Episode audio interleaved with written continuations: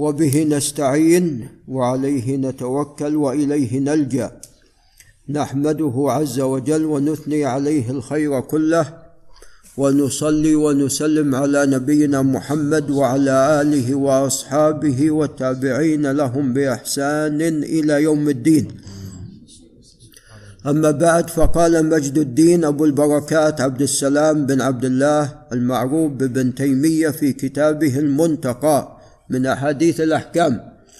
قال باب ما جاء في لبس الأبيض والأسود والأخضر والمزعفر والملونات. فختم بما يفيد العموم. أما ما يتعلق بلبس الأبيض فقد جاء الحث عليه كما سوف يأتينا. وأما ما يتعلق بلبس الأسود فسوف يأتي ذلك وأن الرسول عليه الصلاة والسلام قد لبسه. نعم وكذا الأخضر. نعم.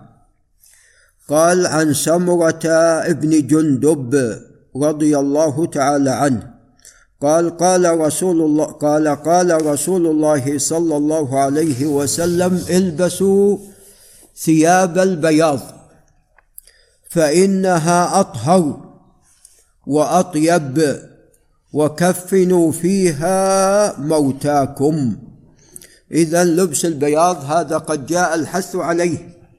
اذا مستحب بالتالي يكون مستحبا أن يلبس الإنسان الأبيض. ثم قال عليه الصلاة والسلام وكفنوا فيها موتاكم. قال رواه أحمد والنسائي والترمذي وصححه. وهذا الحديث حديث ثابت. قال وعن أنس رضي الله عنه قال كان أحب الثياب كان أحب الثياب إلى رسول الله صلى الله عليه وسلم. أن يلبسها الحبرة. كان أحب الثياب إلى رسول الله صلى الله عليه وسلم أن يلبسها الحبرة وهي الملونة. الحبرة البرد المحبر المزين الملون. حبرته لك تحبيرا زينته لك. يقول أبو موسى لو كنت أعلم أنك تستمع لحبرته أي زينته زينت. إي نعم صوتي بالقراءة. فالبرد المحبر هو المزين الملون. جماعة إلا ابن ماجه.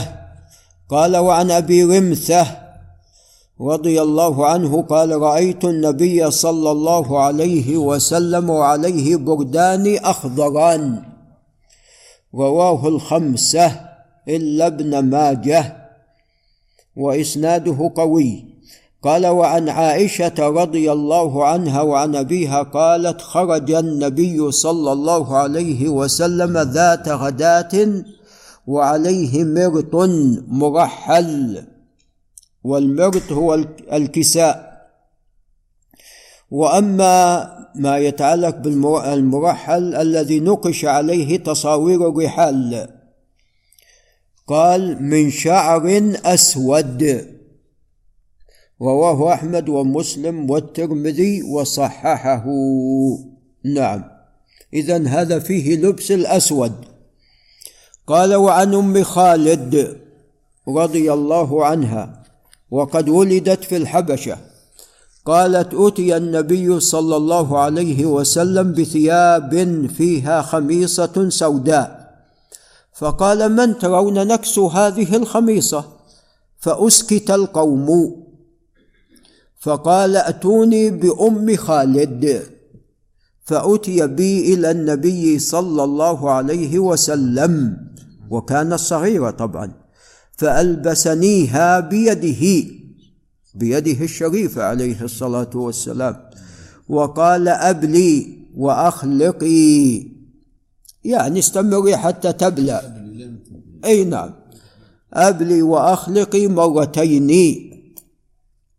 وجعل ينظر إلى علم الخميصة ويشير بيده إلي ويقول يا أم خالد هذا سنى يا أم خالد هذا سنى والسنى بلسان الحبشة الحسن.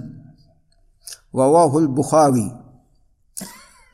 قال وعن ابن عمر رضي الله تعالى عنهما أنه كان يصبغ ثيابه ويدهن بالزعفران.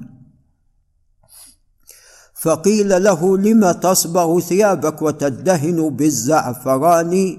فقال لأني رأيته أحب الأصباغ إلى رسول الله صلى الله عليه وسلم يدهن به ويصبغ به ثيابه. قال رواه أحمد وكذلك أبو داود والنسائي بنحوه ولفظهما ولقد كان يصبغ يصبغ ثيابه بها كلها حتى عمامته. طبعا جاء في حديث أنس في الصحيحين نهى أن يتزعفر الرجل نعم. جاء في الصحيحين أن الرسول عليه الصلاة والسلام نهى عن ذلك. في حديث أنس نهى أن يتزعفر الرجل وحديث أنس هو الأصح. نعم. فالطيب الذي فيه زعفران هذا منهي للرجال أن يستعملوه. هذا وبالله تعالى التوفيق.